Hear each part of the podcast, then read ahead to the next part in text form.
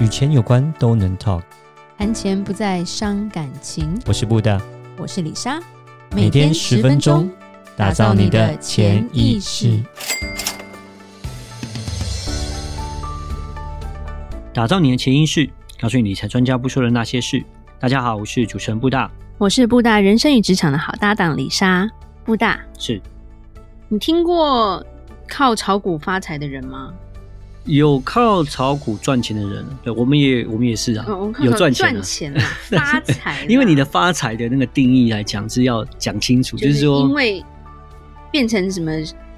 十大首富之类。哦，如果说你要讲到说他要靠炒股变成什么十大首富，那基本上是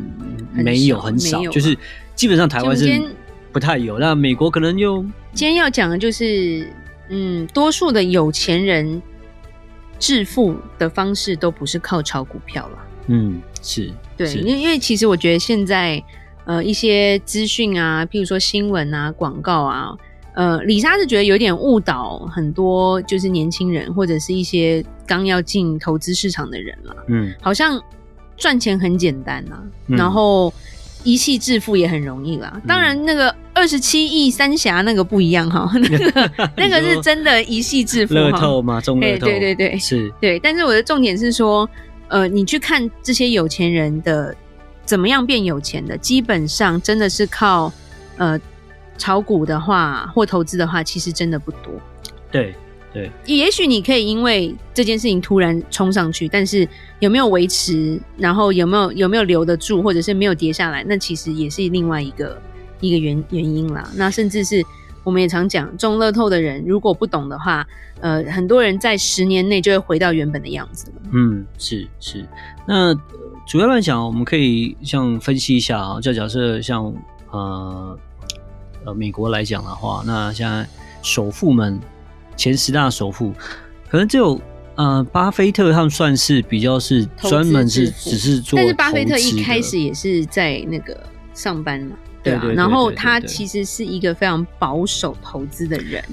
对，他是有时间在等，他等了几十年才变成那么有钱。是的，那他其实大部分钱都是五十岁以后才开始赚，对，才开始那个复利的那个才开始。那当然，我觉得他赚的也不是说他只是他投资，也就是说他当然他成立到他的公司，他的。呃，他的波克夏的公司，然后整个波克夏之后，呃，再帮呃所有的就是投资者在帮忙在盈利在赚钱。他不算是典型的股票投资人，嗯，对，就是因为对他来说，对他来说，股票不是拿来炒股的。他其实投股票的目的是对这些他相信的公司做实质投资的工具。嗯，是是，是，所以他投的东西都是确确实实，譬如说航空股。因为他觉得，哎、欸，飞机这东西很重要，对不对？他他投的东西是有他自己的想法，所以他不投虚拟货币啊，因为他说他不懂。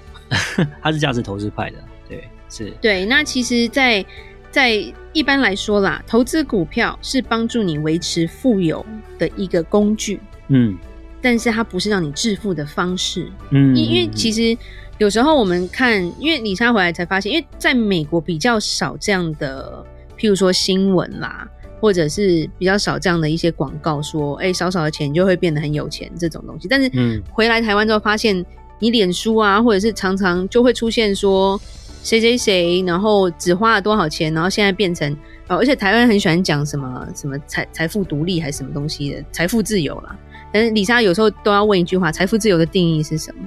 对，你住在一个卡车里，然后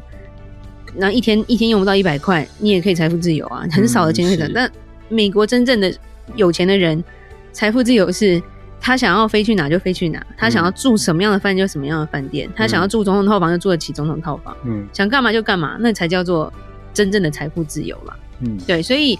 呃，有时候我觉得有一点误导，就会让一些我觉得他们会觉得说，我就用我少少的本钱，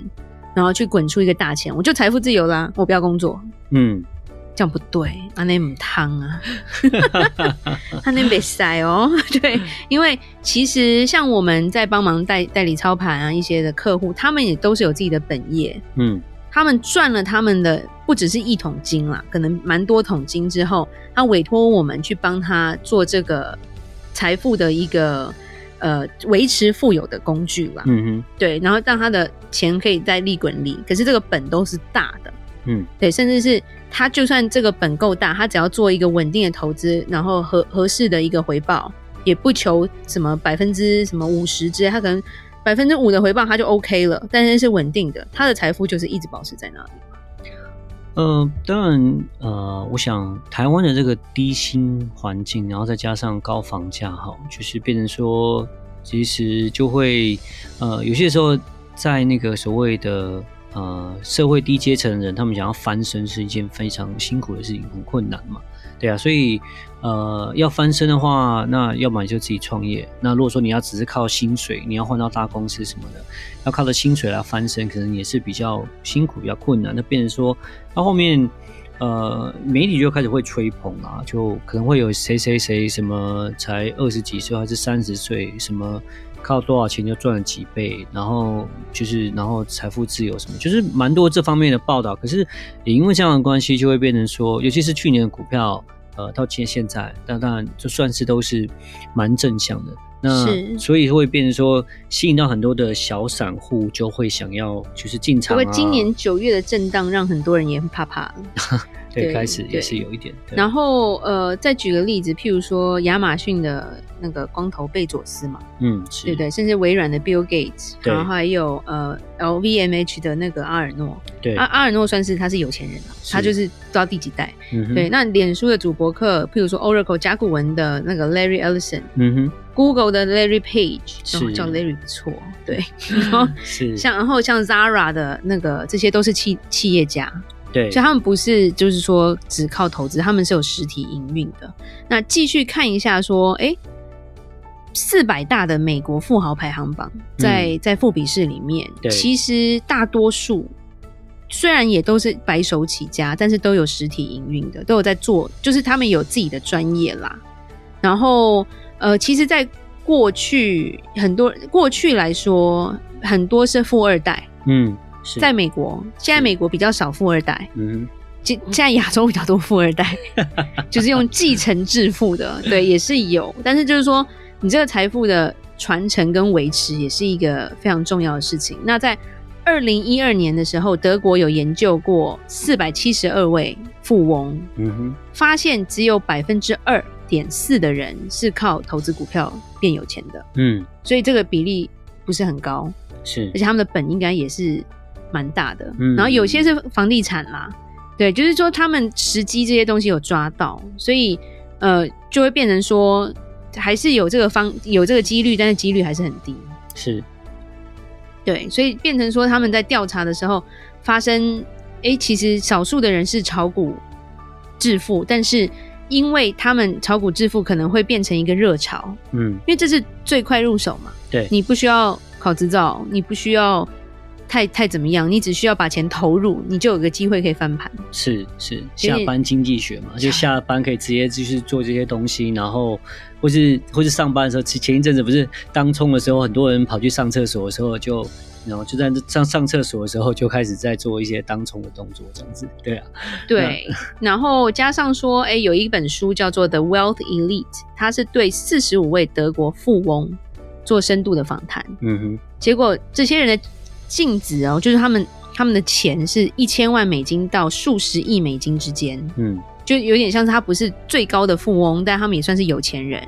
然后他们没有一个是靠股票变有钱的，嗯，但他们说他们股票、房地产是他们投资的对象，对，是他们有钱之后才投的东西，是，对，所以这就变得很不一样了，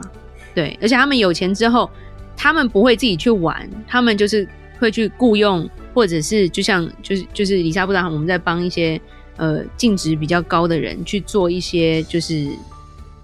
配置啦，对，嗯、他们会雇佣专专业的人才帮他们做，他们自己不会去玩了、啊。嗯，对，就是呃，我想李莎还是在讲，就是说这些大部分的